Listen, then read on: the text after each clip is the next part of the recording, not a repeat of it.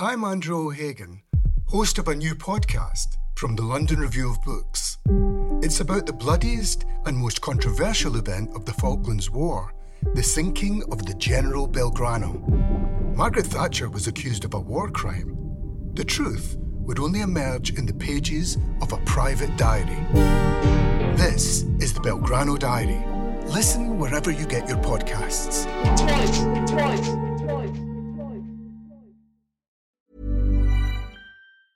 Many of us have those stubborn pounds that seem impossible to lose, no matter how good we eat or how hard we work out. My solution is PlushCare. PlushCare is a leading telehealth provider with doctors who are there for you day and night to partner with you in your weight loss journey. They can prescribe FDA-approved weight loss medications like Wegovy and Zepbound for those who qualify. Plus, they accept most insurance plans. To get started, visit plushcare.com/weightloss. That's plushcare.com/weightloss.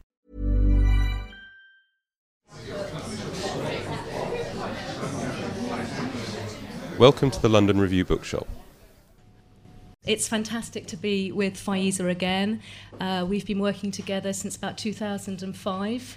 And Faiza's been through quite an incredible journey in that period. When I first met Faiza, she'd recently written her first book, Kif Kif Demain, which I translated under the title of Just Like Tomorrow. And that sold in the hundreds and hundreds of thousands in France. And for you, you'd been living in Pontin and around your banlieue in northeast Paris, and you suddenly found that you were touring about 27 countries. And many of the themes about languages and cultures in your book were suddenly coming at you through all these different countries you were visiting. We're going to be talking mainly today about Du rêve pour les oufs, which is Faiza's second book. And we're behind. Faiza's already got a third novel under her achievements. And I'll be working on translating that pretty much immediately, and that'll be coming out next year. But we'd like to start with an extract, I think. We're going to read from Du rêve pour les oufs, and we're going to do a few extracts throughout the course of this session. But we're going to start off by situating this book, which is on quite a different journey from the first book. So we thought we'd just give you a feel of the beginning, as narrated by the main character, Ahlème, whose name means dream in Arabic, and who is 24 and born in Algeria, and we learn has actually a pretty tragic history relating to that life in Algeria and why she had to leave there, which forms quite a mainstay in the book. But here she is on a cold winter's morning in France, the same age as Faiza is today. Le froid de la grande ville. Ça caille dans ce bled. Le vent fait pleurer mes yeux et je cavale pour me réchauffer. Je me dis que je ne vis pas au bon endroit, que ce climat-là n'est pas pour moi. Parce qu'au fond, ce n'est qu'une question de climat, et ce matin, le froid ouf de France me paralyse. Je m'appelle Ahlème, et je marche au milieu des gens. Ceux qui courent, se cognent, sont en retard, se disputent, téléphonent, ne sourient pas, et je vois mes frères qui, comme moi, ont très froid. Ceux-là, je les reconnais toujours. Ils ont quelque chose dans les yeux qui n'est pas pareil. On dirait qu'ils aimeraient être invisibles, être ailleurs, mais ils sont ici. À la maison, je ne me plains pas, même quand il coupe le chauffage. Sinon, papa me dit « Tais-toi, tu n'as pas connu l'hiver 63 ». Je ne réponds pas, en 63, je n'étais pas née. Alors, j'avance et je glisse sur les rues lisses de France. Je passe rue Joubert où quelques putes se parlent d'un trottoir à l'autre. On dirait de vieilles poupées abîmées qui ne craignent plus le froid. Les prostituées sont l'exception climatique. Peu importe l'endroit, elles ne sentent plus rien. Mon rendez-vous à l'agence d'intérim est à 10h40, pas 45, pas 30. C'est précis en France, chaque minute compte, et je n'arrive pas à m'y faire. Je suis née de l'autre côté de la mer, et la minute africaine contient bien plus que 60 secondes. The chill of the city. It's freezing in this bled. The wind makes my eyes stream, and I'm legging it to keep warm. Wrong place to live, is what I'm thinking. The climate's not right, because deep down it's just a question of climate. And this morning, the crazy cold of France is paralysing me. I'm Ahlème, by the way. And I'm walking through the crush of all these people in a rush, bumping into each other, running late, arguing on their mobiles, not smiling. And I can see my brothers, who are so cold, like me. I can always spot them, It's something in their eyes, like they want to be invisible or somewhere else. But they're here. I never complain at home, not even when our heating cuts out, because Dad just goes, "You keep quiet now. You didn't live through the winter of 1963. Not much I can say to that. In 1963, I wasn't born. So I shuffle and slide along France's slippery streets, passing Rue Joubert, where a few prostitutes on the pavements call out to each other. They look like beat-up old dolls who aren't afraid of the cold anymore. Working girls are the climactic exception. It doesn't matter where they are. They've stopped feeling anything. My appointment with the temping agency is for 10:40 a.m. Not 45, not 30. Things are kind of precise here in France, where every minute counts, and it's something I'll never get used to. I was born on the other side of the sea, and the African minute contains a lot more than 60 seconds. I wanted to start, Faiza, by asking you about the way that you're such an extraordinary observer of ordinary life. And this film that Andrew referenced in the beginning was a little arts piece that we made for Al Jazeera English for their Arts World programme. And in it, you really fascinated me the way that you talked about how people are surprised in your descriptions of the banlieue, and they're described that they're surprised that you're interested in people loving and having meaningful lives as opposed to just throwing firebombs at each other, and that behind that there's a financial problem. But fundamentally, you're talking about the extraordinary detail of ordinary lives. En fait, j'ai toujours été étonnée de l'approche quasi zoologique qu'on a quand on parle des banlieues en France. In fact, I've always been surprised by the quasi-zoological attitude that people had towards the banlieue in France. C'est-à-dire qu'il n'y a pas plus de différence dans un reportage sur les jeunes de banlieue que sur les singes bonobos dans l'Afrique de l'Ouest. In other words, there's not much difference when you have a report about young people living in the banlieue or talking about the bonobos, monkeys in Western Africa. Donc, en fait, moi, mon discours, il était très simple. Il n'est pas orienté pour délivrer un message forcément positif. C'est pas une volonté de ma part. And I don't really want to. I'm not specifically looking to delivering a positive message. That's not my personal desire. C'est juste que pour moi, tout ça, c'est très familier parce que j'ai grandi dans un quartier populaire. But all of it is very familiar because I grew up in a very popular area. Et que, ben, comme dans la vie de chacun d'entre vous, il y a des hauts et des bas, des choses jolies et des choses qui sont moins jolies, voilà. And like for everybody's lives, like your lives, there are good moments and bad moments. There are things that are attractive and there are things that are pretty hideous. Donc, ben, au XVIIe siècle, en France, on pensait que les femmes n'avaient pas d'âme. Je pense qu'aujourd'hui, c'est un peu du même ordre pour nous. Peut-être que dans 50 ans, on nous traitera comme n'importe qui d'autre, voilà. Well, in the 17th century in France, women were considered not to have a soul, and I think that we're considered in that way, the people living in the suburbs, in the banlieues, but maybe in 50 years' time things will have improved. Donc c'est pour ça que quand j'en parle, j'ai un discours très simple, je dis ben nous aussi on tombe amoureux, on a des problèmes, on rit, voilà. So I say, you know, for us it's the same thing, we fall in love, we have problems, we laugh, it's the same thing for us. But what you've achieved, whether it's deliberate or whether it's inadvertent, whether it's not on purpose, is to humanize the banlieue. You have, at some level, stripped down the myths and some of the media impression that there is of that banlieue. How conscious has that become as you've evolved as a writer? J'ai besoin d'un coup de main. So, yeah. Dans la sens, vous avez. Can you just quickly go through it again? Sorry. So you've, in some sense, stripped down the media image of that definition, whether deliberately or accidentally. C'est-à-dire que vous avez carrément essayé de déchirer cette mythe.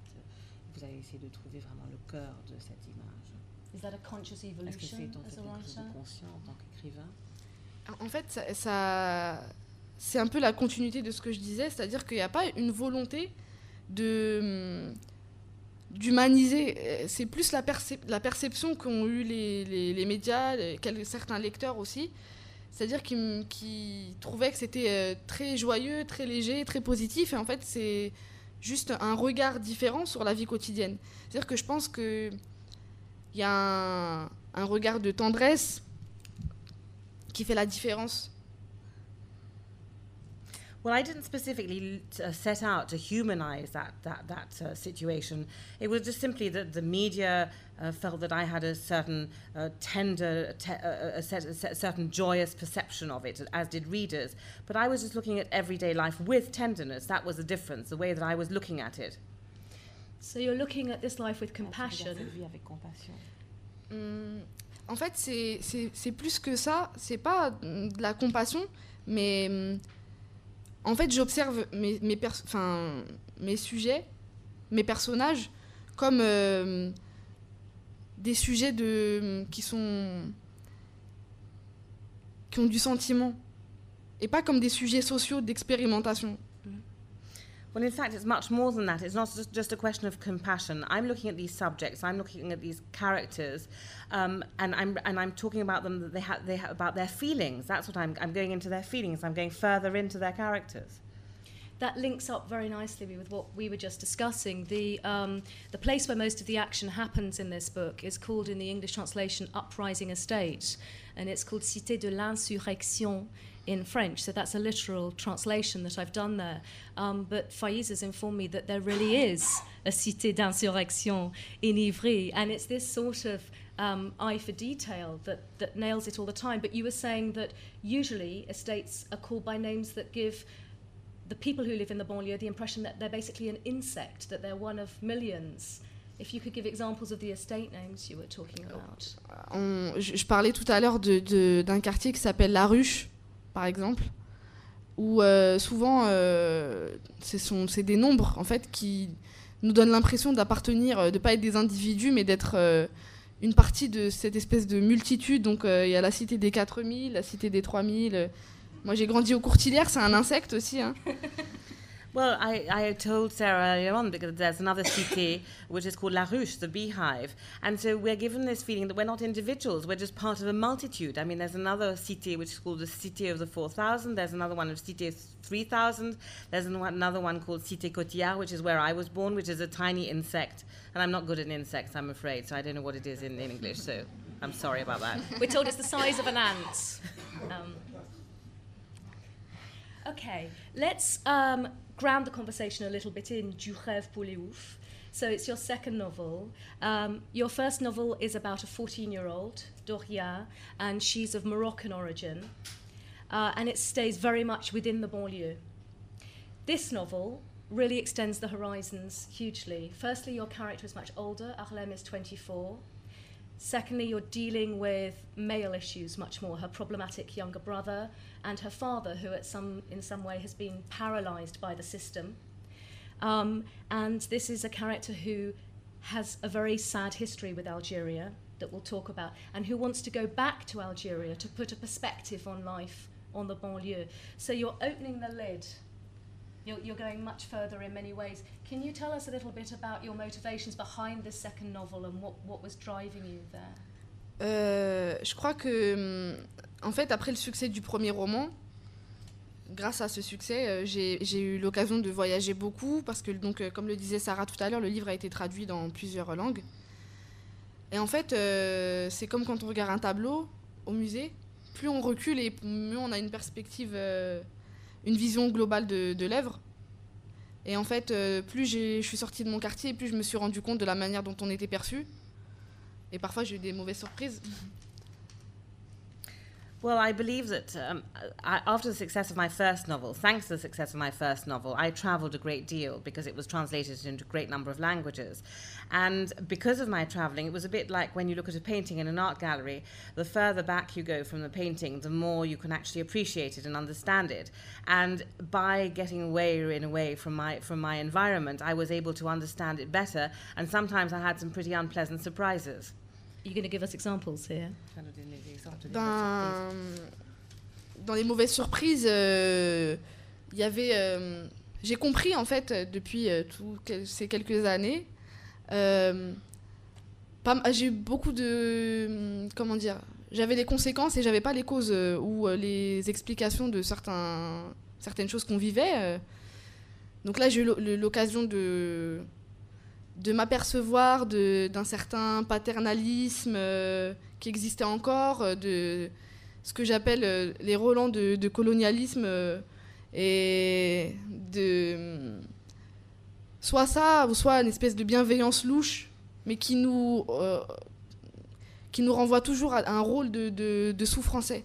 Et j'ai mieux compris en fait la manière dont on nous voyait, dont on nous regardait, par rapport à l'image que les médias renvoient beaucoup, mais aussi par rapport à l'histoire en fait. Et une histoire avec un grand H qui n'est pas encore réglée tout à fait, à plusieurs niveaux. Well, over the past few years, when I talk about unpleasant surprises, what I was talking about was that I could see what we were living through. I could see what situation we were in, but I couldn't understand why it was that way. And then I was able to realize that, of course, paternalism still existed. There were still the remains of colonialism. We were looked upon with a certain louche kind of suspicion, and in a way we were still underdogs. We were under the French, so I was better able to understand what the situation was, and I was better able to understand the way that the media interpreted things, and also what was happening about history, and history which hasn't really, the history with a capital H, which hasn't been resolved yet. It's quite interesting how all that is played out, actually, in the different generations of characters in Dreams from the Ends. So Ahlème is 24, and she's the breadwinner. Her mother, we learn, was murdered in a massacre in Algeria, and that's why Ahlème had to leave Algeria with her little brother as a babe in arms and join the dad who was working on building sites in France and sending money back home. The dad now has had a terrible accident on the building site. He lent his hard hat to a friend the wrong day, and he fell, and he's never been the same again since.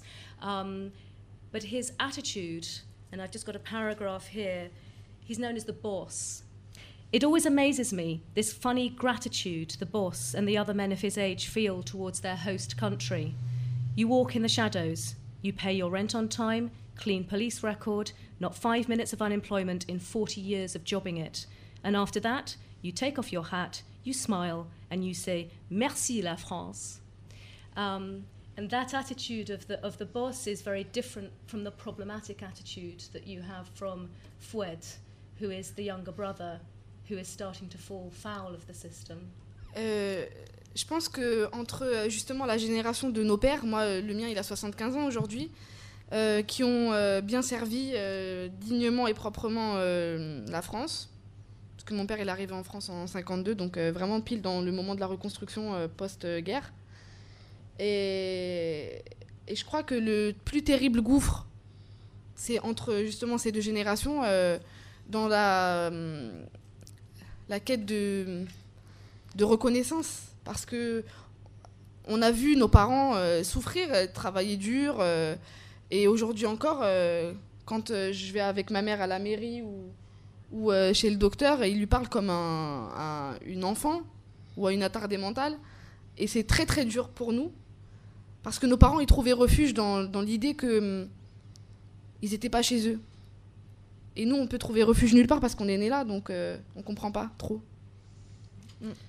Well, I think that there certainly is an enormous difference between the generations. My father arrived in...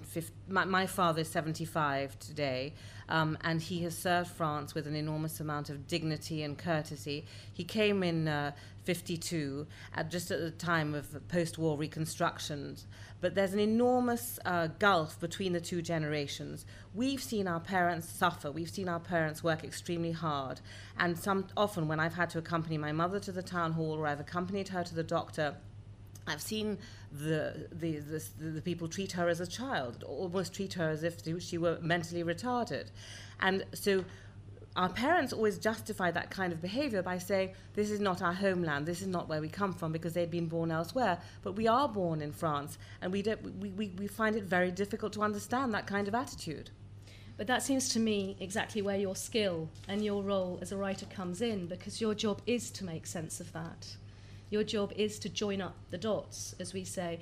And I remember one of the first times I met you, you gave me the example of a child being told off at school.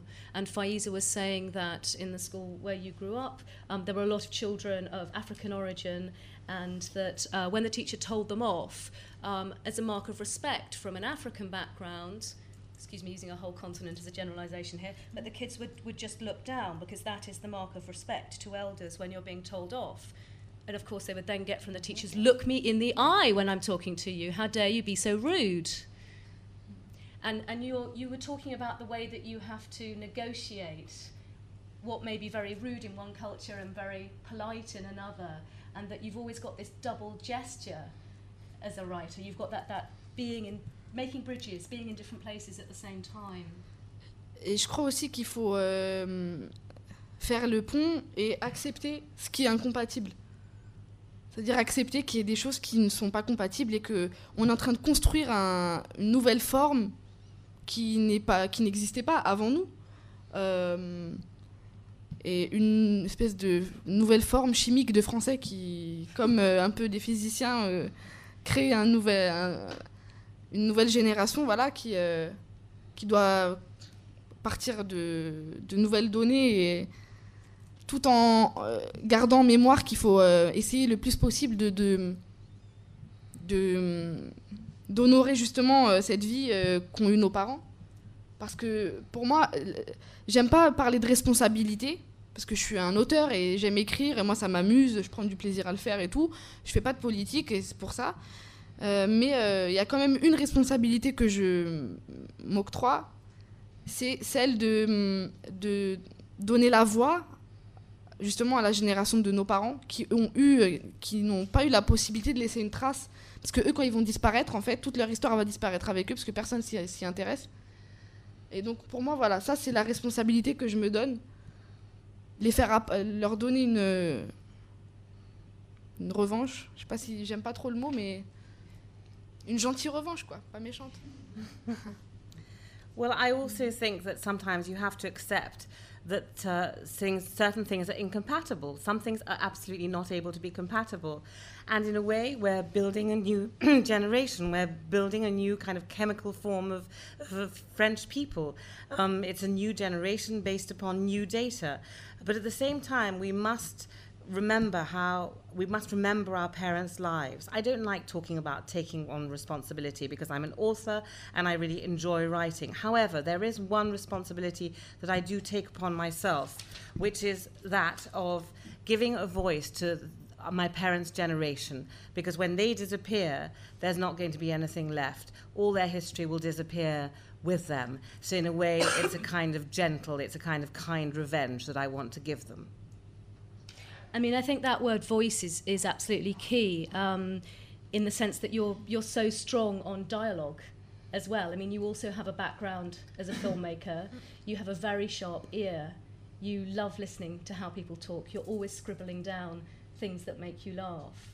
It seems to me that voice is absolutely integral to your work. En fait, quand je parle de ce choix d'utiliser la première personne du singulier, c'est que je pense pas que j'aurais envie, dans un court terme, d'écrire des romans à la troisième personne du point de vue de Dieu, parce que c'est vraiment ce qui me passionne le plus dans l'écriture.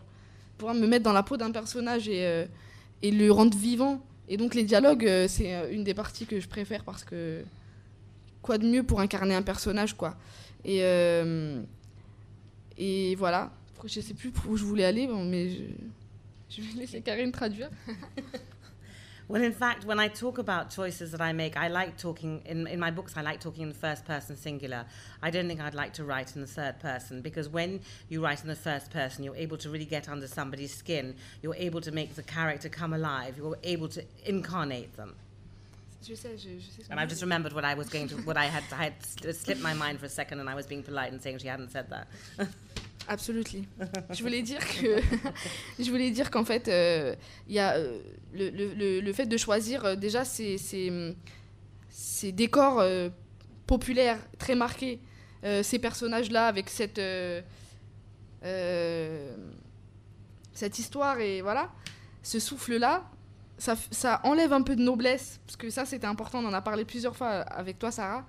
Ça enlève un peu de noblesse à ma littérature, mais à la fois, je trouve que c'est un travail honnête, parce que les gens que je raconte, que j'explore, l'univers que j'explore, je peux pas le trahir en écrivant comme Proust. Et voilà. Et donc, Je pense que c'est très important de rester... Moi, c'est ça que j'aime, en fait, dans le roman vérité, un peu, même si tout ce que je raconte, c'est faux, hein, c'est de la fiction pure et dure. C'est se sentir tellement proche des personnages, les connaître sur le bout des doigts et pouvoir voilà, leur donner un... leur donner une... les animer vraiment, au sens strict du terme. And the fact of choosing a popular kind of background, the kind of people that I've selected, the kind of characters I've selected, removes a certain nobility from my literature, but at the same time it makes it honest, and I'm not able to betray that whole environment by writing like Proust, and it makes it a real roman vérité, although in fact it's not truthful because it's pure fiction. However, I've chosen characters that I absolutely know know like the back of my hand, and that's what I want to be able to do. I want to be able to get as close to the characters as possible. I think that raises 2 points that we'll actually come back to later. The first is you're saying that takes a noblesse, a nobility, slightly off your writing, and that the danger there is that you are ghettoised as a writer. The danger is that you are not seen as the high intellectual in the French establishment. And that's a theme I'd like to pick up a bit later. And the other thing is just the sheer infectiousness of these voices. C'est contagieux, tu vois. In fact, because for me, I come from a vastly different background from you. In one sense, that's the joy of being a translator and a writer in this instance, that we're able to make bridges where seemingly our life experiences are extraordinarily different. And yet, of course, the stuff that matters is very similar. But it's your voice that, for me, has been the guide. Yes, I've lived in Marseille and hung out with a few Algerian rappers there. But at the end of the day, what's infectious about your writing is your voices and your joy in animating those characters and how I make that work for a British public. And then I have the problem of the fact that we don't have a massive Algerian community in the UK in the sense that you do in France, and that a comparable community might be the Jamaican, but that's a whole different set of cultural references, and that's another negotiation, and I think a fascinating one for translators at the moment. It's a very quick aside, but I've recently encountered a translator from Norwegian and Swedish who's translating a polar detective fiction in Stockholm, and she's got exactly the same issues that crop up in Faiza's book, except that this happens to be based in Stockholm, and she lives in Edinburgh, and she's trying to make it work for an Edinburgh readership. But these issues of the slang and the different languages that slang draws on, whether it's North African, whether it's Romani, whether it's West African, whether it's East European, that crops up. But if there's a power of voice there, which is what I think is so infectious, that wins out. Can we move on to politics slightly? So you said you're not a politician. Mm-hmm. You write novels and you have fun writing novels, and that's what you're about. But it seems to me sometimes your politics is very strong in what you don't say. So the obvious example in this book, and I'll give you a tiny little quote from here, is this book came out in France in September 2006. Right. So in November 2005, everyone will remember the big scenes of the houses, the cars burning in the banlieue. And then the following year, there'd been big manifestations with students as well. So there really was a period of big unrest for France and a big question about where things were going. And the only reference to that in here, and of course Sarkozy, who had rather less power in those days, famously used the word racaille. And that doesn't crop up in this book at all. This is the only reference you get. And it's Ahlème has gone to collect her little brother from football, and he's out late. I bet he's on the other side of the estate, at the Pierre de Coubertin stadium. I've noticed how many sports grounds get to be called Pierre de Coubertin. How unoriginal is that? If you ask me, we should rename our stadium Laji Doucouré one of these days. So a shift from the founder of the Olympic movement to a Malian-Senegalese hurdler with French nationality. Anyway, the stadium's at the foot of what everyone calls the hill. It's like a big mound looming over these ends. So I position myself up on the top, and I get this amazing view. The lights are coming at me from all around, and it's beautiful. I'm surrounded by all these screwball housing blocks that hem in our lives here, our noises and smells. I'm standing alone in the middle of their wacky architecture, their garish colours, their mad shapes that have cradled our illusions for so long. The days are over when running water and electricity were enough to camouflage the injustices, and the shanty towns are far away. I'm standing proud and thinking about a whole heap of stuff. What's happened in our ends these past few weeks has stirred up the world press. But after a few clashes between youths and the police, everything's calmed down again. What can the carcasses of burnt-out cars do to change anything when an army of fanatics is trying to silence us? The only legitimate curfew is the one I'm imposing this evening as a non-French citizen on my 15-year-old little brother. What do you mean by an army of fanatics trying to silence you? En fait, c'était incroyable la différence énorme, gigantesque entre ce que je voyais à la télévision et ce que je voyais de ma fenêtre. Parce que les gens, ceux qui me faisaient peur, qui étaient effrayants et impressionnants, c'était pas les mêmes en fait. Et moi, à l'époque, je vais raconter une petite anecdote courte. Je vais te laisser commencer, Karine. C'est gentil. Well, in fact, what really struck me was the enormous difference between what I saw on television and what I saw from my window. And those that scared me from my window were quite different to the ones that I saw on television. I'll just tell you a quick anecdote. Donc, à l'époque, je faisais partie d'une association qui s'appelle Les Engraineurs. Et on faisait le tournage d'un film avec des jeunes qui avaient entre 13 et 17 ans. So at that time, I belonged to an organisation which was called Les Engraineurs, and we were actually making a film with young kids who were between 10 and 15 years old. And Les Engraineurs has that double meaning of troublemakers, doesn't it? It's a film charity, but it's got that double meaning of troublemakers. Et en fait, ce soir-là, je me rappelle d'un soir particulièrement où on tournait en extérieur. And I remember there was one particular night where we were filming outside. Et donc on avait des projecteurs très grands dehors on était bien en évidence. So we were very obvious. There were some major projectors. I mean, there were sort of lights. We were lit up. We were very obvious. Et en fait, aux alentours de 21h30, il faisait donc déjà nuit. On était au mois de novembre. And it was about 9:30. It was November and it was already night. Et donc, en fait, il y a je sais pas si vous connaissez Action Man en Angleterre, mais c'est un petit bonhomme qui, voilà. Et donc plein d'action man cagoulés avec des armées. So I don't know if you've heard of Action Man, but there were lots of little action men running around who had sort of balaclavas on. Et ils sont arrivés en fait d'un coup, ils ont surgi des buissons qui étaient autour. And they kind of jumped out of the bushes. Et donc il y avait quelques personnes qui étaient figurants en fait, qui étaient là en train d'observer le tournage. And there were some people who were actually watching the filming, who were in the film, but who were surveying what was going on. Et aussi des passants curieux qui étaient là. And there were also some curious passerbys. Qui pensaient, j'en suis sûre, que ça faisait partie du film, mais pas du tout. And I'm sure they must have thought it was all part of the film. Et en fait, quand ils sont arrivés, ils nous ont tiré dessus sans sommation, c'est-à-dire que ils ont tiré sur pour faire disperser les gens. And they shot. Ils ont tiré avec des flashballs. Non, pas en l'air. Pas en l'air. Sur nous. Have they actually shot at us using des flashballs? Les flashballs, ouais. Flashballs. They shot at us. Et moi, je me souviens que c'est passé. Donc nous, on a protégé les jeunes, on les a mis. So of course, we protected the young people. Et voilà. Donc et c'est une scène qui nous a profondément choqués. And it was a situation that profoundly shocked us. En plus, ils ont cassé nos projecteurs. And they actually broke our lighting, our projectors. Et le lendemain, on est allé pour porter plainte. Ils ont pas voulu prendre la plainte en compte. And the next day, we actually was at the police. Alors, ouais. We went to the police station and we decided we were going to actually try to sue them or plead, you know, to make an official complaint. And of course, they wouldn't accept it. Ouais. Bah, aller à la police pour se plaindre de la police. So in fact, going to the police to complain about the way the police was behaving was probably a bit. Et donc, voilà. Et il y a cette scène qui m'a vraiment marquée, c'est les enfants le lendemain qui jouaient dans l'herbe et qui ont ramassé les balles, quoi.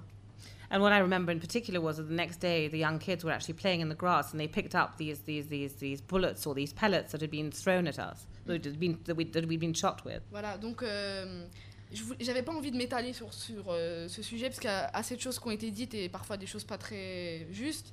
I didn't want to go into that subject in too much detail because I feel that a great number of things have been said about it, and sometimes some things have been said that were rather unjust. Et la seule chose que je voulais exprimer, en fait, c'était cette non possibilité d'action, c'est-à-dire que on peut pas se défendre.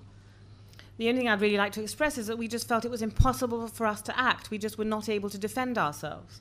Et la seule chose qu'on a, en fait, c'est des porte-paroles, de porte-paroles, de porte-paroles. And the only way that we could achieve anything was just simply to try to spread the message.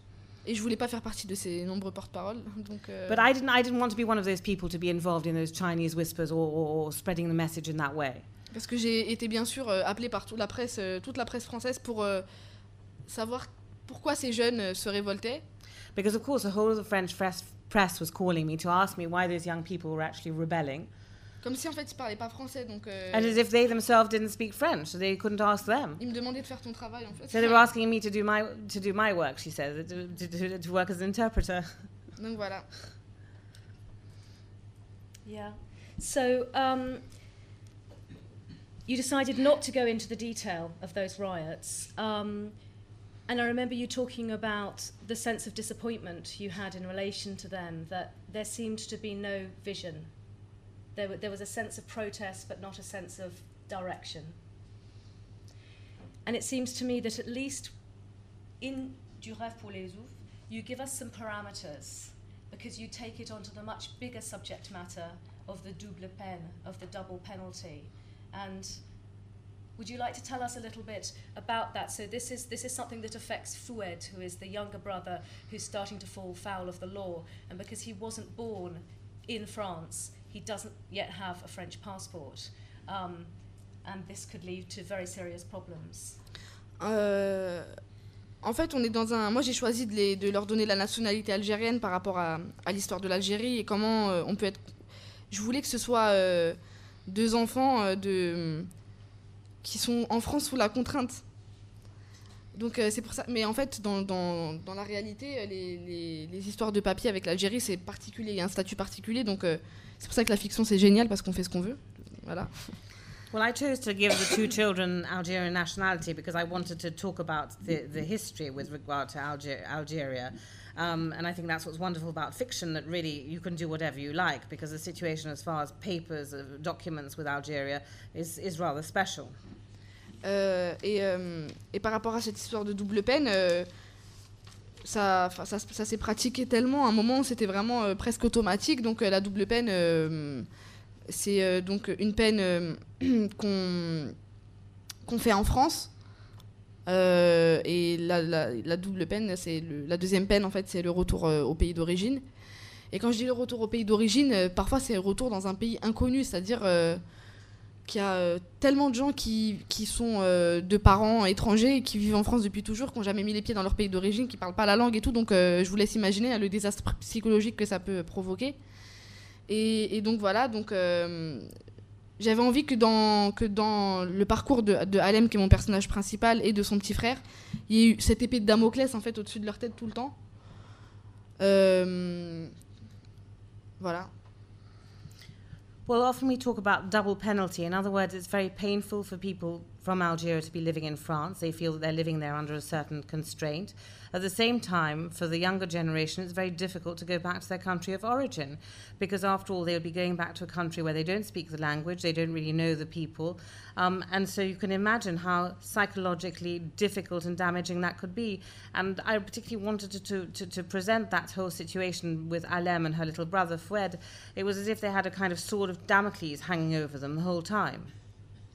So just to tie this up as a theme, this double penalty, it's a technical thing that exists in France, which I think is actually in violation of European law, but where if you commit a crime, if you're in infraction, you are imprisoned, for example, in France, and you will then be imprisoned again in your country of origin. And this causes all sorts of problems. And in the case of Foued, it's someone who simply doesn't speak Arabic and who has no idea about Algeria. So the overarching message that I took from that was... Essentially, you think you got a tough time in the banlieue, go try Algeria. Et ce qui est paradoxal, c'est ce que beaucoup de parents en fait font, c'est-à-dire qu'ils envoient les jeunes dans leur pays d'origine quand ils font des conneries à l'adolescence souvent. Well, in fact, what's paradoxical is that often parents, when the kids behave appallingly when they're younger, when they're adolescents, they just send them back to their country of origin. Et mais c'est pas pour les mêmes raisons, je suppose. Moi, je pense que la double peine, c'est plus une façon détournée de nettoyer. Parce qu'on a une justification tout à fait plausible qui est que c'est des gens qui sont des criminels potentiels ou des... Voilà.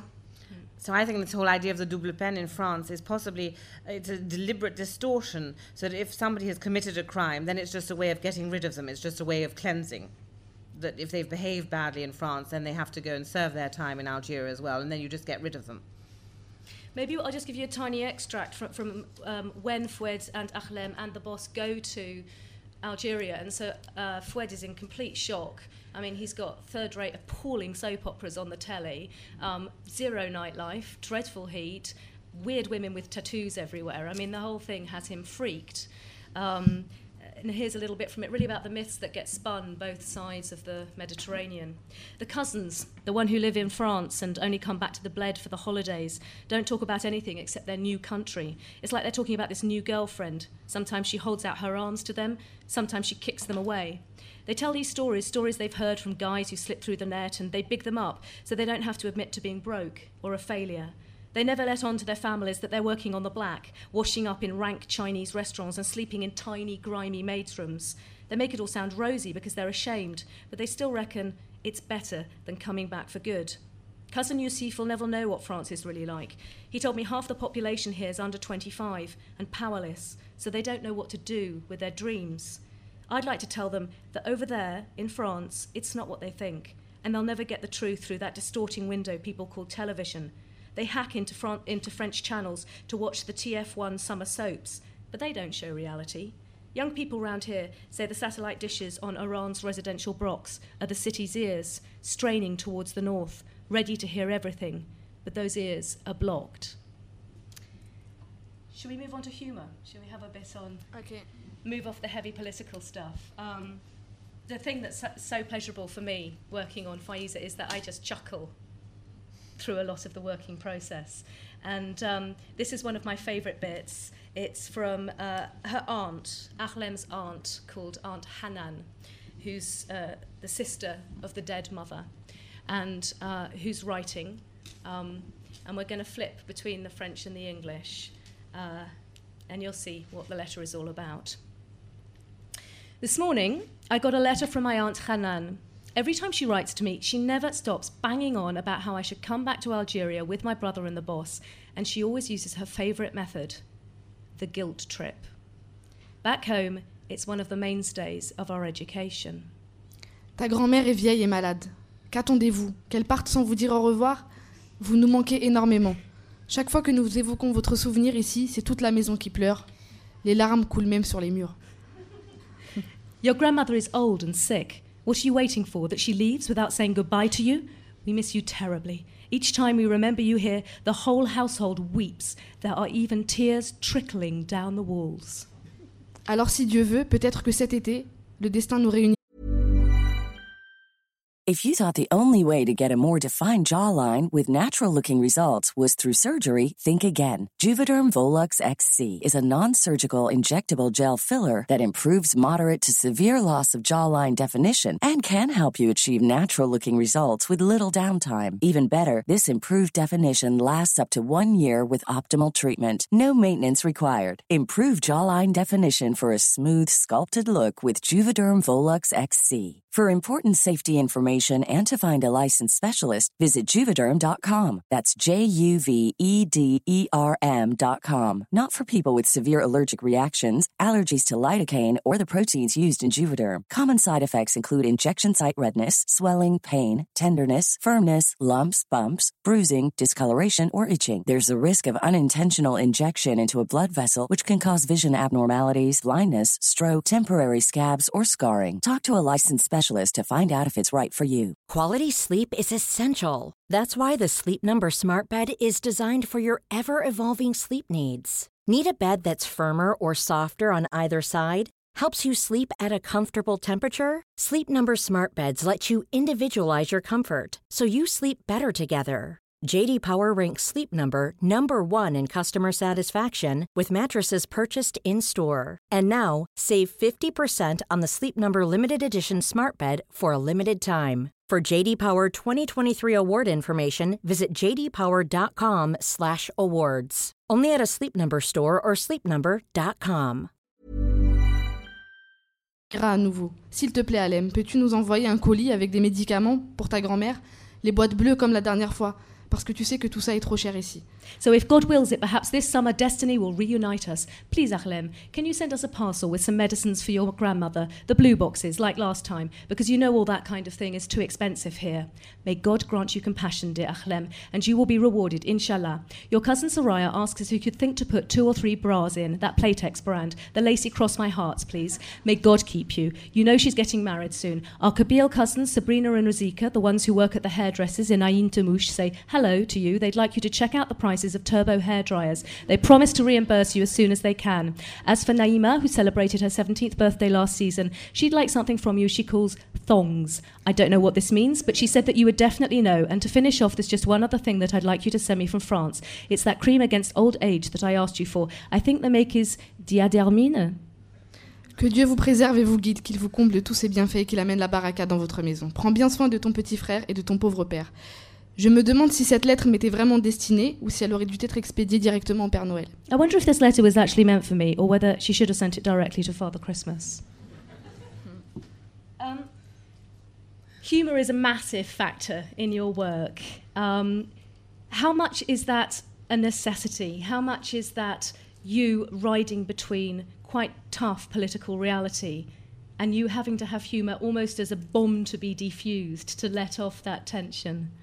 Je crois que c'est même pas quelque chose que je réfléchis à l'avance. C'est quelque chose de presque intuitif selon les situations, selon le moment. Donc il y a deux choses en fait. La première, c'est que j'imagine que j'ai été conditionnée pour ça parce que dans mon éducation, en Algérie, j'étais en train de raconter des blagues à table hier, mais qui tombaient à plat quand je les racontais en français parce qu'elles sont drôles qu'en arabe. Donc vas-y, Karine. Well, I believe that it's not a question I think about in advance. It's something that's intuitive. It just depends on the situation or on the moment. And I was conditioned, really, to having humour. In fact, yesterday I was telling some jokes at the table, but I was telling them in French, and they sounded awful because nobody could understand them, because I know them in Arabic, and they sound much better in Arabic. Mais je pense que tous les peuples ou tous les pays qui ont connu voilà, des choses difficiles, des guerres civiles, des massacres, etc. Il y a quand même ce truc de joie de vivre et d'humour, parfois de cynisme, d'humour noir, mais qui sauve. Et que même quand on a l'image des jeunes de banlieue, qu'on imagine en train de dealer dans la cage d'escalier, mais en fait, moi, ça, c'est toute ma jeunesse. Rester dans la cage d'escalier 1 heure ou 2 avec les copains et tout, et rigoler, ils passent leur temps à se vanner, en fait, c'est marrant. Et la deuxième chose, c'est que quand j'écris, en fait, écrire, ça prend du temps, c'est long et tout. Donc, si on se marre pas un peu, moi, je suis mon premier public. Je me fais rire. Donc, c'est super important, voilà.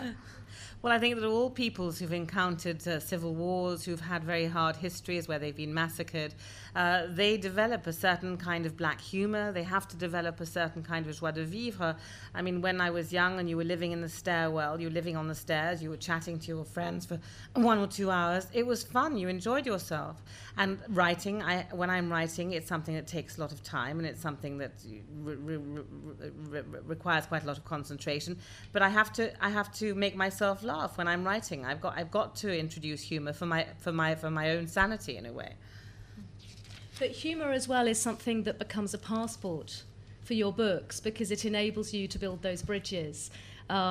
So what's amazing about your use of slang, and we'll talk more about language and inventiveness in a bit, but it's the dosage. It's the fact that you're not giving a photocopy of how people talk. You're giving spices. You're giving the hints. The little bits of ingredients, but you're not literally giving us an example of how people talk in the banlieue in Foulon Verlan, which could only be understood. And similarly with the slang, it's a way of making all that carry across so that you have people in Hong Kong laugh at your books. C'est toujours étonnant et à la fois ça marche quand il y a une super bonne traduction comme celle de Sarah, parce que je me souviens avoir entendu en 2006 la lecture de Cléo. Et c'était vraiment merveilleux parce que j'ai eu le sentiment d'écouter un autre personnage parler, mais je reconnaissais mon personnage, bien sûr, parce que c'était très fidèle et à la fois, il y a une dimension supplémentaire qui fait qu'on sent que ça marche, ça fonctionne. Well, it's always very surprising to me how I can succeed in other languages, but it's only thanks to Sarah Dizzoni's excellent translation that I can get those kind of messages across. And I remember in 2006 when I was listening to a reading of Cleo, I suddenly saw a whole other side as well. And that was again, because the translation had been so well done. To reference Cléo here, Cléo can't be here today. Cléo Soazandry is also the same age as Faiza, and she grew up in the suburbs of Paris until she was 11, 12, and then she moved to Stockwell, Brixton. So not only is Cléo utterly bilingual, very handily for me, she's utterly bilingual in street slang. And I've been doing some work with a young people's magazine in Brixton called Live Magazine that is by, for, produced by 12 to 21-year-olds. So it's a sort of peer-on-peer publication. And she'd been an editor of that at one stage, and that was how I encountered her when I was researching slang. And that's a relationship, a sort of triangle between us. So when I'm needing to think, how on earth am I going to make this slang word work, and how am I going to have something that will hold on in and endure? Because obviously the problem with slang is that it's obsolete. It's got a very short sell-by date. Cléo was my woman. She will be coming to the French Institute on Tuesday, but she couldn't make it today. But to give you a little example of Cléo, so back in 2005, when I was working on Just Like Tomorrow, Cléo was always saying, oh my days, about everything. And you can understand that that essentially means, oh my goodness, at a very simple level. And it seemed to work very well, very well. It sat with this character of Doria. There were a lot of exclamations, and it worked very well with that humour, that constant kind of quizzical exclamation mark going down in response to things. And I used this, and it's something that was just coming out when Cléo gave it to me, and it's now just everywhere, on all buses, all the time. But we did have one reviewer in The Independent on Sunday who sort of said, what on earth is that with? Enid Blyton. And he was right. That's actually what I'm sort of looking for. I'm looking for stuff that's got recycles, and very often the stuff from the 50s and the 60s and from that period of writing both in Britain and that influence on Jamaican, patois English and back again. And if it's recycled, it's great for me because you understand the original meaning. It'll hold on through. And if you're feeling hip and you're knowing what everyone says on the top of the number 2 bus, you get the current sense of it as well. So that's Cléo. Let's go back now to this idea of ghettoisation slightly, and the fact that you've talked to me a few times that despite this extraordinary success, you're 24, you have 3 novels, you have a raft of films, you've done more than most of us will do in a lifetime, and you still feel insecure at some level. You still feel like it might just go, or like you haven't quite arrived. And some of that is about being cold-shouldered by the French intellectual establishment. Il y a le sentiment général de manque d'assurance parce que moi je crois que c'est beaucoup conditionné par le milieu social d'abord, par le fait qu'autour de toi il y a personne qui t'as pas beaucoup d'exemples de réussite comme on l'entend aujourd'hui, parce qu'il y a la réussite matérielle, la réussite de la vie, réussite dans la famille, il y a plein de réussites différentes. Hein. Moi, peut-être qu'on n'a pas la même idée de la réussite que beaucoup d'auteurs contemporains. Mais donc il y a ce fait-là qui est important, c'est-à-dire que je vais dire brièvement. Je te laisse d'abord traduire. Là, je m'emballe en fait. T'en fais pas. Well, I do have a general feeling of lack of assurance, and maybe that's because of my social milieu, my social background. I mean, there are examples of that. There are not that many examples of success within my environment. Mais j'ai quand même l'impression que il y a toujours quelque chose qui me dit tu n'y arriveras pas en fait. C'est And I always get the impression there's something that's saying you're not going to make it.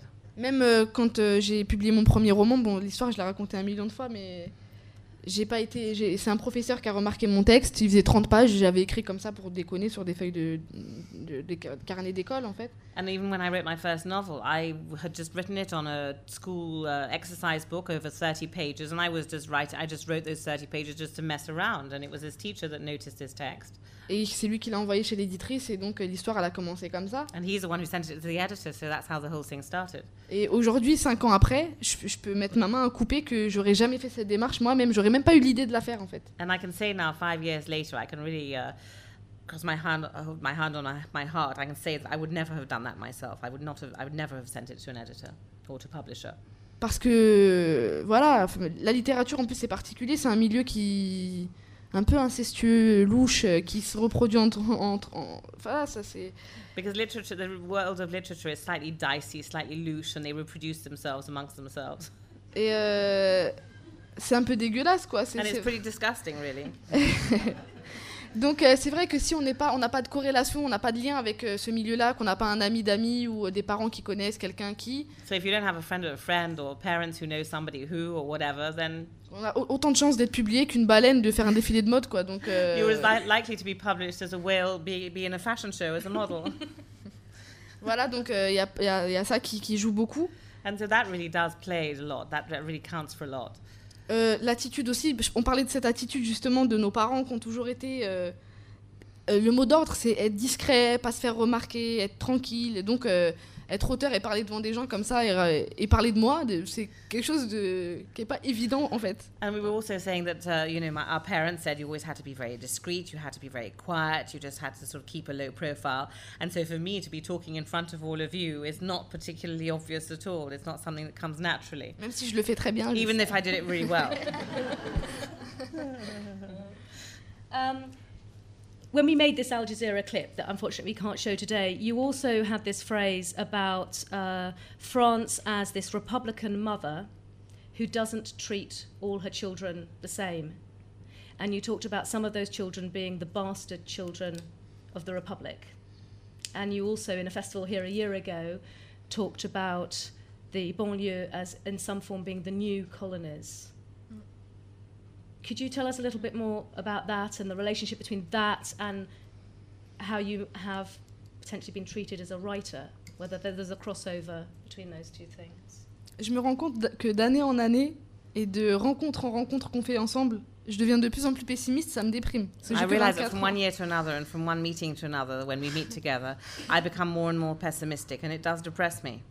Parce que je suis toujours persuadée de ça. En fait, je pense qu'il y a eu une trahison, que l'idée du contrat républicain, c'est égalité, fraternité, liberté, et qu'en fait, il a été rompu, le contrat républicain, et qu'on s'est mis d'accord sur un truc qui théoriquement, c'est beau, hein, sur les pièces de Monet, moi j'adore, hein, je suis fan, mais franchement, dans la réalité... Dans la pratique, ça se passe pas comme ça. Et donc, j'ai vraiment ce sentiment de la nation, en fait, qui se veut tellement une et indivisible qu'elle ferme les yeux sur des problèmes qui prennent de plus en plus de place. Well, I'm really concerned. I feel that we've been betrayed. You know, one talks about equality, fraternity, and liberty, and then the Republican contract. But I feel that the contract has been broken. It's all fine and good to have those things written on coins, and I like that. But I actually feel that it's a state that feels that it's not divided and it's not prepared to recognize that there are these divisions. Et en fait, vraiment, je veux pas être paraître trop radicale, mais c'est vrai que j'ai vraiment le sentiment qu'il y a un problème en fait sur lequel on n'a pas mis le doigt et que en fait, on parle d'immigration, de banlieue, de Et en fait, c'est pour pas parler d'islam indirectement, parce qu'on nous dit tout le temps, les sociologues et les gens, les historiens qui travaillent sur cette question, quand on regarde les débats à la télévision, ils formulent ça, ils disent « Mais pourquoi l'immigration portugaise et italienne dans les années 60, elle a mieux fonctionné ?» Parce que c'est une immigration majoritairement catholique et que ça marche, ça rentre mieux dans... J'ai l'impression en fait que c'est cette espèce de... les jeux pour les enfants où on essaie de mettre les ronds dans les carrés dans les triangles et ça rentre pas. Et donc voilà, et donc je trouve qu'il y a une hypocrisie autour de tout ça et que c'est de ça que je parlais quand je disais tout à l'heure qu'il faut accepter qu'il y ait des choses qui soient incompatibles. So when I said earlier, first I don't want to appear to be too radical. But I feel that the problem up until now hasn't really been pinpointed sufficiently, because often you hear sociologists talk about immigration, talk about the suburbs, the banlieue, but basically they're talking about those things so as not to talk about Islam itself. And they often say, well, how come in the 60s when the Italians or the Portuguese immigrated to France, we didn't have these kind of problems? Well, that was essentially because they were all Catholic, and so there wasn't that, obviously, extra-religious aspect to it. And I feel that if you talk about children's games, you know, where you've got to put the squares into the triangle, where you're supposed to put the triangles in the triangle shape and so on, I feel that here, we're not fitting properly into the shapes. That's why it's causing a major problem. But it's something that they don't want to recognize. Je crois que ça, attention, je dis pas que le fait d'être musulman, ça crée une impossibilité de vivre en France, hein, parce que moi personnellement, j'ai aucun problème à ce niveau-là. Enfin, c'est pas ça le fond du problème. But c'est I'm la not saying perception. Being Muslim means that it's impossible to live in France. That's not the case at all. But it's simply a question of the perception. C'est-à-dire de la manière dont l'islam est vu en France. Or the way that Islam is actually perceived in France. Et donc il y a vraiment cette idée, comme je disais à Sarah, que on nous fait des promesses depuis l'enfance, parce qu'il y a la grande idée de la laïcité, de la République et de l'égalité entre tous, et qu'en fait, quand on commence à grandir et à sortir, à rencontrer le monde du travail, et ben on s'aperçoit, ouais, il y a un sentiment de trahison. Because after all, there's this feeling that everybody's equal and that everybody's going to be treated in the same way, and it's a secular society, and you're made all these promises when you're a child, and then when you grow up, you suddenly come out into society, and you realize that in fact that's not the case at all, and you do feel betrayed. Je donne juste un exemple. Bon, je vais essayer de donner un exemple un peu marrant parce que là j'ai plombé l'atmosphère. J'ai l'impression. I'll give you a fun example because I feel the atmosphere is absolutely going down in the dumps. Quand j'ai écrit mon premier roman et que j'ai été amenée en fait à rencontrer les lecteurs et tout, j'étais en province, dans plusieurs villes de France et tout. When I wrote my first novel, then I had to meet all the readers and I was taken around various towns in France. Et en fait, c'est les réactions des gens qui venaient faire dédicacer leurs livres. Je me suis dit qu'absolument, faut qu'un jour je note tout et que je publie un livre sur ça. And what was amazing was how people responded when, for example, I had to sign their books, just the kinds of things they said. And I thought to myself, it was so extraordinary what they said that one day I'd have to write a whole book about the book signings. Parce que je trouve que c'est un extraordinaire révélateur de la société française d'aujourd'hui et comment elle nous voit, comment elle nous perçoit. Because it was really it was a revelation to see how French society saw us today, how French society perceives us, how French society looks at us. Quand je parlais tout à l'heure, je parlais de bienveillance louche. And when I talked earlier on, I talked about bienveillance louche, which means a kind of slight dicey supervision, where sort of being supervised in a kind of dodgy way, yes. Et de paternalisme. And there was also this attitude of paternalistic attitude. C'est dans ces conditions-là que j'ai compris ça en fait. C'est-à-dire que je dédicaçais le livre de quelqu'un. So for example, I was just signing somebody's book, I was dedicating it. Donc quand je dédicace, je dis c'est quoi votre prénom? And normally I say to people, well, what's your first name? Donc je sais pas, Michel par exemple. So say let's talk about Michel. Je commence pour Michel et Michel me demande si je peux faire la dédicace en arabe, mais and then Michel suddenly said to me, well, can you write this in Arabic? Mais j'écris pas arabe, j'écris français. I don't write in Arabic, I write in French. C'est pas logique en fait, je sais pas. Not logical for me. Ou bien le même Michel il me dit pendant ce moment-là qui dure 2 minutes parce qu'il y a la queue, il y a des gens qui attendent. And the same Michel in fact tells me, and this is over a period of 2 minutes because there's a long queue. Et donc en 2 minutes il attend de me dire qu'il adore le couscous, que sa nounou elle est Algérienne quand il était petit. He loves couscous, that his grandmother was Algerian, and he listens to rye, and he loves that. Et je me demande toujours pourquoi il me dit ça, Michel, en fait. And I thought to myself, why on earth is Michel telling me all these things? Viens, Michel, on parle de mon livre. Michel, we're talking about my book. We're not talking about what your grandmother likes and all that stuff. Et en fait, ça me fait vraiment penser à ces films avec les Indiens et les cowboys. And it reminds me of films with cowboys and Indians. Avec le moi venir en paix. Je sais pas comment traduire ça en anglais. Comment... Avec le quoi? Le quoi? Moi venir en paix, moi être ton ami. Tu sais, ah right, when they come, I come in peace, and they talk pidgin English, and they say I come in peace. Me come in peace, yes. Moi. Voilà. Alors Michel te rappelait, c'était lui qui te disait ça, c'est ça? Michel et plein d'autres Michel comme. So Michel and lots of other Michels were saying the same kind of things. Me come in peace. Last question, and we'll throw it open to the floor. So I'm going to pick up on this image that you had of the children's game and the triangles and the squares and the rounds and the things that don't fit. And I'm going to put it to you that perhaps the French establishment was beginning to find a way that you were a triangle in a triangle. You were the writer who writes about the banlieue. You were the writer who discusses immigrant issues. And you're allowed not just to do Algerian, you're allowed to spread your wings a bit and do East European and West African. And then you go and write Les Gens du Balto, which is Faiza's third book, which is set in a bar, so you could call it Balto Bar, perhaps. We don't know. I haven't translated it yet. And that deals with a huge range of people. And it's not just talking about immigration at all. In fact, it's a whodunit. So What are they going to do? How have they handled this triangle that they just thought they'd made fit in that position, and now you've gone and told them you're a hexagon? En fait, là, c'est drôle parce qu'il y a vraiment deux courants. Il y a ceux qui n'ont toujours pas compris que je parlais plus de la banlieue, donc ils continuent à dire formidable livre sur la banlieue et tout. Well, that's really funny because they're kind of two currents. Because there's some people who haven't understood that I'm not talking about the banlieue anymore, so they say fab book, all about the banlieue. Et il y a ceux qui sont un peu déstabilisés parce que je parle plus de la banlieue. And there's some people that really feel quite uncomfortable and slightly destabilized because I'm no longer talking about the banlieue. Et ben voilà, il y a moi entre les deux qui. And then there's me between the two. Là, c'est vraiment parce que moi depuis le départ, donc j'ai toujours essayé de défendre le fait que j'écris pas ni sur la banlieue ni sur l'immigration. J'écris sur les gens ordinaires. Well, voilà. From the beginning, what I've been trying to say is that I'm not writing about the banlieue, I'm not writing about immigration, I'm just writing about the lives of everyday people, ordinary people. Je fais pas partie des auteurs en plus qui en fait qui sont guidés par l'intrigue quand ils écrivent un roman. And I'm not an author who is actually guided by intrigue when I'm writing a novel. Mais c'est vraiment les personnages moi que j'aime. What I'm particularly interested in are the characters, the personalities. Donc dans tous mes livres, enfin le premier livre c'était vraiment, disons que c'était l'adolescence le sujet principal. So my first book, of course, the main subject was adolescence. Là pour moi, du rêve pour les oufs, le sujet c'est la précarité. And the rêve pour les oufs was really a question of precariousness. Et pas seulement la précarité en termes économique. Not only from an economic point of view. La précarité dans l'amour aussi. But precariousness in love.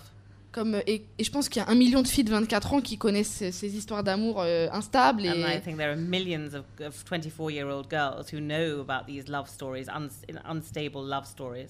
Et que voilà, raconter ça, c'est pas forcément, enfin, il y a aucun. Je peux raconter ça indépendamment de l'histoire de l'immigration et de. And I can tell those kind of stories totally independently of the stories of immigration. Et c'est juste que ça, c'est des choses. Enfin, ces thèmes, la banlieue, l'immigration, le chômage, l'histoire de l'identité, c'est des questions qui me préoccupent beaucoup parce que, voilà, ça fait partie aussi de mon environnement. But of course, questions relating to the banlieue, immigration, unemployment, and identity are questions that preoccupy me, that interest me, because of course it's part of my world. Mais j'imagine pas demain écrire un roman qui est dénué de toute dimension sociale parce que pour moi, ce serait totalement inutile.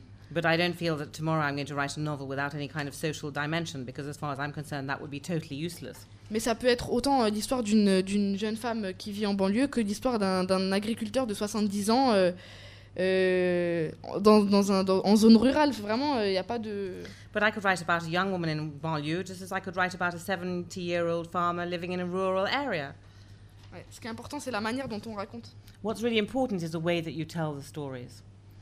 So we'll wrap here and go over to you, and I'll leave you with this tiny little line, because Ahlème in the story also tries to become a writer, and she goes to this cafe and spends a lot of time scribbling, and she gets quizzed by the waitress, who sort of says, "What is it you're writing? What kind of stuff is it you're writing, Josiane?" And Josiane says to Ahlème, "So if they're not love stories or thrillers, then what are they?" And Ahlème says, "More like social stories, I guess. Stories about people who are up against it because society hasn't given them a choice, but they try to come out the other side and taste happiness anyway." When you go back to your banlieue, what do they say to you, and do they want to help you get out of it? Bah, c'est délicat parce que à la fois. Sorry, they want you to help them to get out of it. Ben, je suis ni prophète et ni. Donc c'est difficile. Je vois même s'ils me le demandaient, je vois pas comment je pourrais les aider. Well, I'm not a prophet, and I think even if they asked me to help them, I don't see how I could help them. Et en fait, il y a plein de gens dont je faisais partie qui n'ont pas besoin de s'en sortir forcément, parce que pour s'en sortir, il faudrait déjà qu'ils sortent de quelque chose de critique, et il y a des gens qui vivent super bien. And to get out of it, I mean, there are lots of people that I know who have got nothing to get out of, because in fact, they're coping perfectly well. Et en fait, comme on disait tout à l'heure, c'est une question d'argent, souvent. And ultimately, it's often a question of money. Mais c'est pas... Je travaille aussi en direction de... Je voudrais qu'on s'écarte des préjugés au sujet de la vie des gens. But I like people not to be so prejudiced about the lives of people. Et je me souviens que j'avais dit à Sarah quand on s'est rencontrés la première fois. I remember I said to Sarah the first time we met. Que il y avait en fait c'était un western quand on parlait de la banlieue, c'était les gentils et les méchants, et qu'en fait entre les deux on a l'impression qu'il y avait rien, soit les génies. Les génies qui réussissaient et qui avaient un succès comme ça fulgurant, type Zidane, Et il y avait de l'autre côté les gens qui allaient en prison, qui brûlaient les voitures, et que comme si en fait c'était tout le temps ce paradoxe. And I said to Sarah when we met the first time that the people saw this society of banlieue almost like movies, like westerns, that there were the good people and the evil people, there were geniuses such as Zidane, and then there were the others that were actually burning down cars, and there was this kind of black and white image of the suburb. Et quand en fait moi j'ai déménagé, j'habite toujours dans la même ville mais dans un quartier différent. And I lived in the same town but in a different area. Ça s'appelle l'ascenseur social maintenant. Social lift really, but non. I mean I'm social. En plus c'est pas vrai, c'est juste que je suis partie de chez mes parents. It's not true actually, I just left my parents. Parce qu'il y a un prince qui est venu me chercher sur un cheval blanc. Because the prince came to fetch me on a white stallion. Literally, we saw the white stallion 4 weeks ago actually. Et donc voilà, donc c'est pour ça que je suis partie, mais enfin si c'est pas une chose de la vie, j'aurais pas eu envie de partir. Et donc je pense qu'il y a plein de gens dans mon cas et d'ailleurs, je suscite pas trop de jalousie, pas tellement d'envie, parce que si j'avais fait de la musique ou du cinéma, ça serait peut-être différent, parce que ça paraît accessible. Mais écrire un bouquin, tout le monde me dit, mais comment t'as fait ? C'est chiant, déjà lire un livre, moi j'y arrive pas, alors... And I think that, I mean, if I hadn't been if I hadn't been fetched by this prince on the stallion, I don't think I would have necessarily moved out. And actually, people are not particularly jealous of me, because if I'd been doing music or cinema, those things seem to be more accessible because everybody does those. But as far as writing a book is concerned, people say to me, how on earth were you able to write a book? So they just can't even see themselves doing that. We don't... Not everybody is there like Sarah to translate fantastic books, so there's probably a lot of French literature which doesn't get here to us in English. And just going back to what you were saying about whether you felt you were part of French literary society or not, I wondered if you could tell us whether the kind of work you're doing, there are lots of other people writing in the kind of way you do in France or about the things you do, or whether you're still pretty unique, because I'm afraid I don't know. C'est pourtant évident.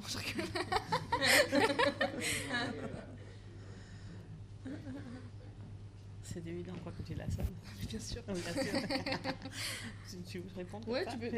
Mais je vais répondre après pour de vrai. Hein, ah oui, d'accord. C'est pas sérieux. Well, first of all, the sarcastic response is it's quite obvious. In other words, she's the only one who writes that. But she's actually going to answer seriously now. Non, pas du tout. Il y a quelques auteurs qui sont un petit peu dans ce créneau, c'est-à-dire une écriture qui populaire en fait. There are a few authors that are in the same kind of niche. In other words, they're popular authors. Mais je pense que c'est nécessaire parce qu'on a vraiment... En fait, le problème de la littérature d'aujourd'hui, c'est pas une question d'origine ethnique. Moi, j'insiste là-dessus, c'est vraiment que souvent, les changements culturels, ils viennent d'en bas.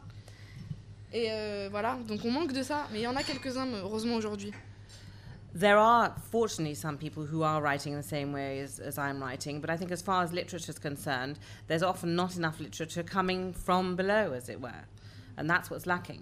Et la seule chose que je regrette, par contre, c'est qu'on a découvert quelques auteurs. Moi, je sais que le premier, pour moi, qui a été publié, si je ne dis pas de bêtises, en 2003, c'est un garçon qui s'appelle Rachid Djaïdani et qui a écrit un livre qui s'appelle Bunker, qui a été vraiment une révélation pour le public.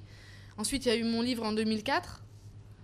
Et après, en 2005, il y a eu des émeutes. Et grâce aux émeutes, on a eu plein de romanciers qui... Tout le monde voulait son Rachid Djaïdani ou sa Faiza, en fait, chaque maison d'édition. Voilà. Well, in 2003 there was Rachid Djaïdani, whose book I really enjoyed a lot, and then in 2004 there was my book, and then after the uprising, as it were, or the riots rather, all publishing houses wanted to have their own Faiza or their own Rachida. It had become popular, that kind of writing. I actually translated a bit of Rachid Djaïdani for the New Statesman a year ago. They had a whole section on France and new writers coming out of there, and he was one of them. Viscéral was the book. It was a later book by him. Mais ça veut pas dire que c'est pas parce que ça existe que c'est considéré comme de la grande littérature. Alors après, ça c'est un autre sujet. But just because it exists, it doesn't mean to say that it's actually considered as being great literature. But that's a whole other ball of wax. Kettle of fish, I meant to say. Sorry.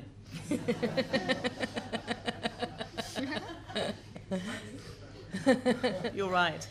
C'est un peu la même question, mais j'ai lu que vous avez plus réussi à l'étranger qu'en France. Est-ce que c'est vrai ou non ou...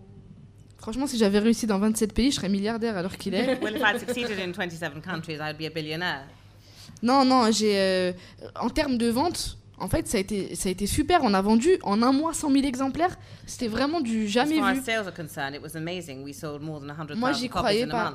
Kif Kif Demain, ouais. Kif Kif Demain sold more than 100,000 copies in a month. En France, hein. Ouais, en France, yeah, en France. Raconte l'histoire au début quand toi tu imaginais ça en tant que classe à l'école. Parce que c'était marrant. L'éditrice, quand on a signé le contrat, moi j'avais 17 ans. When we signed the contract, I was 17 years old. À l'époque, j'étais animatrice, je faisais des petits boulots pourris et tout. And at that time, I was doing sort of little rotten jobs. I mean, just ghastly things. J'essuyais le caca des enfants, c'était pas. I was wiping children's bottoms. Et donc, je signe ce contrat avec la maison d'édition. Et elle me convoque dans son bureau, comme j'avais 17 ans, elle craignait que je ne m'emballe un peu trop. And so I signed up, and the editor called me into her office, and she was worried that I would be just slightly awestruck. Mais pour moi, publier un roman, d'abord, pour moi, les écrivains, c'était des vieux chiants qui parlent à la télé avec des barbes blanches et des pipes. Well, for me, writers, the impression I had of writers were just generally old men who appeared on television, who had white hair and who had beards and who generally were smoking pipes, and they were absolutely boring. Ou morts, en fait. Or dead, actually. donc moi, j'avais déjà du mal à imaginer ce que ça voulait dire publier un roman. Donc, elle m'a convoquée donc, dans son bureau. So I found it very difficult to actually envisage what it meant to actually publish a novel. So she called me to her office. Elle m'a dit, écoute Faiza, elle parle un peu comme ça, écoute Faiza, t'emballe pas trop, hein, parce que c'est un premier roman, t'es pas connue, t'as que 17 ans. So she summons me to her office and she talks a bit like this. She said, oh look Faiza, you know, just don't get too hung up about this. Too carried away. Carried away, yeah. Exactly. It's just your first novel and you know, that's a bit how she talks.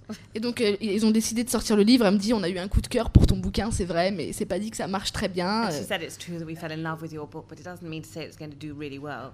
Elle me dit, tu sais, si on en vend 500 ou 1000, ce sera déjà pas mal pour un premier roman. And if we give you 500 or 500 ou 1000 euros, c'est ça? 500 ou 1000, c'est ça. Si on en vend 500, ah d'accord. So if we sell 500 or 1000, that won't be bad. Et quand elle m'a dit 500 ou 1000, pour moi c'était énorme. And I thought that was enormous. The idea of selling 500 or 1000 copies. J'imaginais une salle de classe. And I was just thinking about a classroom. De mes récents souvenirs d'école. From my recent memories of school. Avec, en essayant de me dire, on était 25 dans la classe, donc 25 fois. There were 25 of us in a class, so 25 times. Et pour moi, c'était extraordinaire, c'était énorme. And I thought it was amazing, fantastic. Et je me souviens d'un autre jour que ça avait plus rien à voir. On avait vendu 80 000 exemplaires à l'époque. And I remember on another day we had sold in fact 80,000 copies. Et j'étais allée voir un match de foot au Stade de France à l'époque avec mon petit ami de l'époque qui m'a jetée pas longtemps après. Mais ça, encore une autre histoire. Encore un autre sujet. That's another story. Et donc dans le Stade de France, il y a 80 000 places et il y avait 80 000 spectateurs. So the Stade de France, there are 80,000 seats and there are 80,000 viewers, spectators. Et donc là, d'un coup, je regarde et je me dis, c'est comme si tout le Stade de France avait lu mon bouquin. And I thought, gosh, it's as if the whole of the Stade de France has read my book. Voilà, c'était des petits moyens pour moi de réaliser ce qui se passait. So that was in way, those were the ways that I used to try to really understand what was going on, to understand what it meant. So perhaps what you'd read was more about, more about literary recognition and prizes. And I mean, certainly in this country, it feels as if Faiza has been fantastically welcomed. She's been shortlisted and won a fair amount of stuff and seems to have been very embraced by what you might call the establishment. And I think that's been a different experience in France. That's what I meant. That's what I said. It was a sort of still I mean, it's the same question as the literary establishment. En fait, peut-être pour répondre à votre question, c'est-à-dire que la réussite dans les... Enfin, j'ai eu beaucoup de presse. Pour vous expliquer, en fait, ce que j'essaie d'expliquer par rapport à la littérature en France, c'est un milieu, c'est super élitiste. Encore une fois, vraiment, j'insiste, c'est vrai. Et en fait, on a beaucoup parlé de moi dans la presse, mais dans les pages société. Et c'est là toute la différence. Pas dans les pages culture. Donc, j'étais un phénomène de société jusqu'à... Je le suis un peu moins maintenant, mais... C'était en fait, l'arabe qui sait lire et écrire, c'était presque ça, qu'on a découvert que... Voilà, et donc...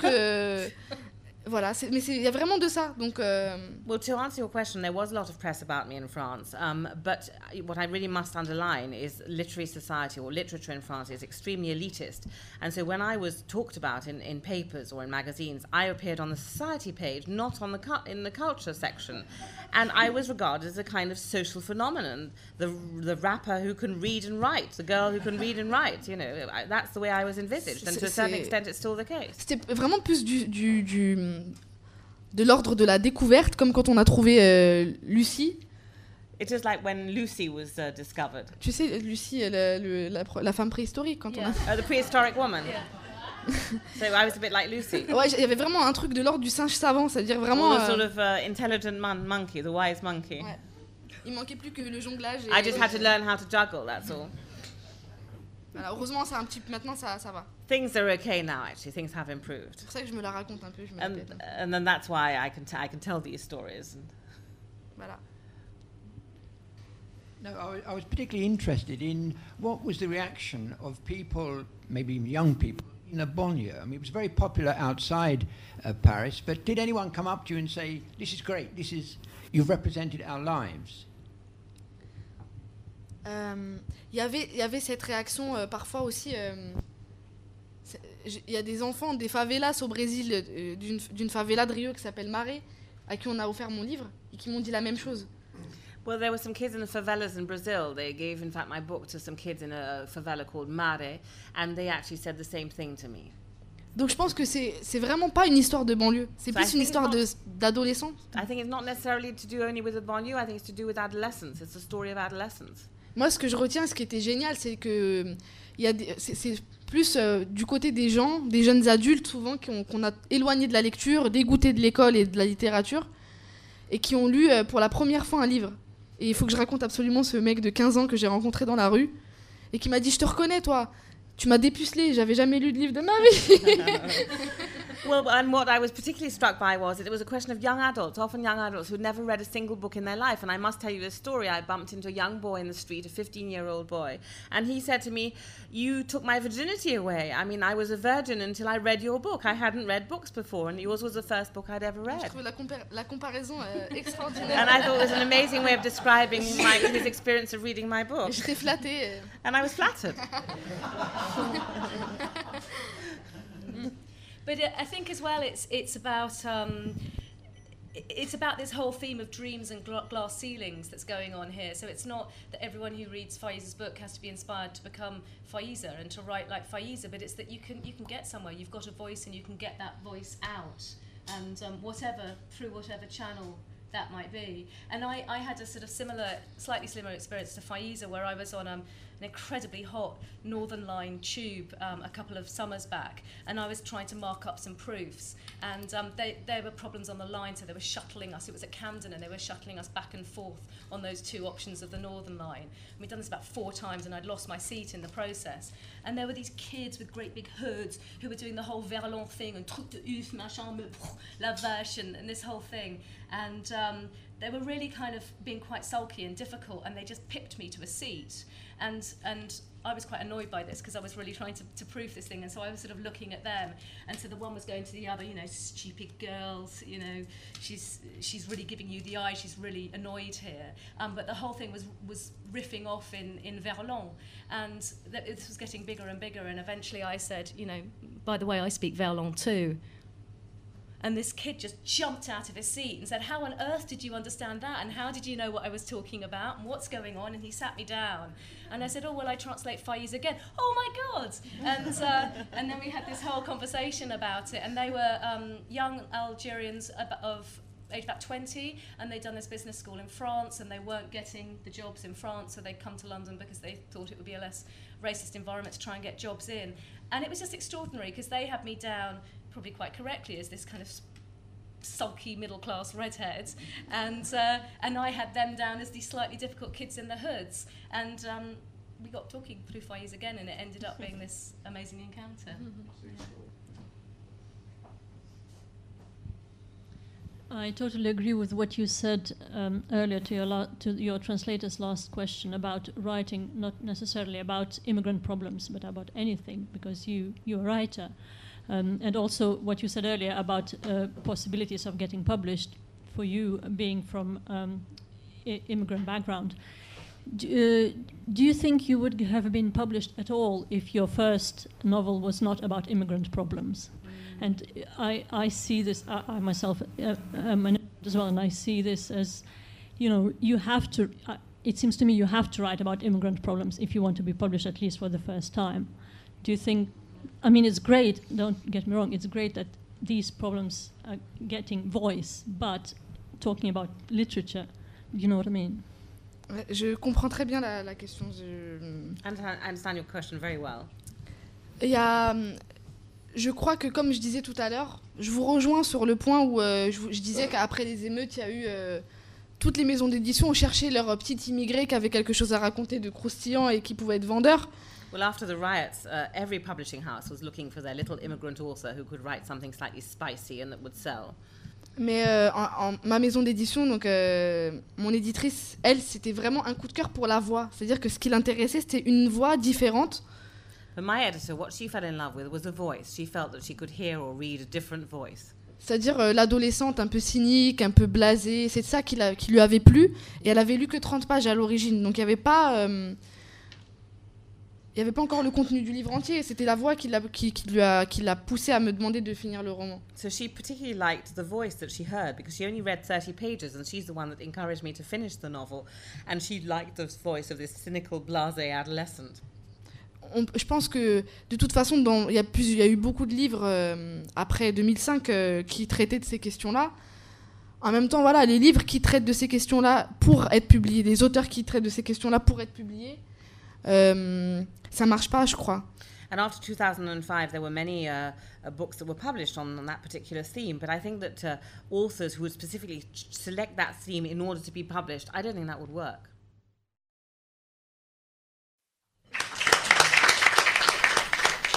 Thank you for joining us for this London Review Bookshop event. For more, visit our website at www.londonreviewbookshop.co.uk or search for the London Review Bookshop on iTunes.